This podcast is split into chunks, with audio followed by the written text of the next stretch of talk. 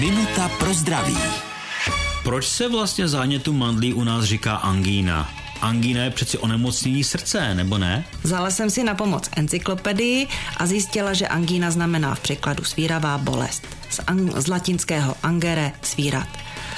Tu my při zánětu mandlí v krku cítíme, špatně se nám poliká, máme to tam oteklé, zarudlé a k tomu i teplotu a nechutenství.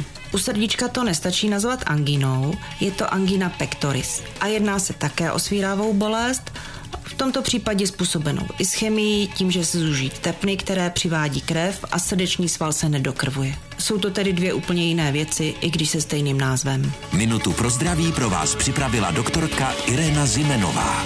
Věnujte denně minutu svému zdraví. Může vám prodloužit život o celé roky. Český rozhlas Vysočina, rádio vašeho kraje.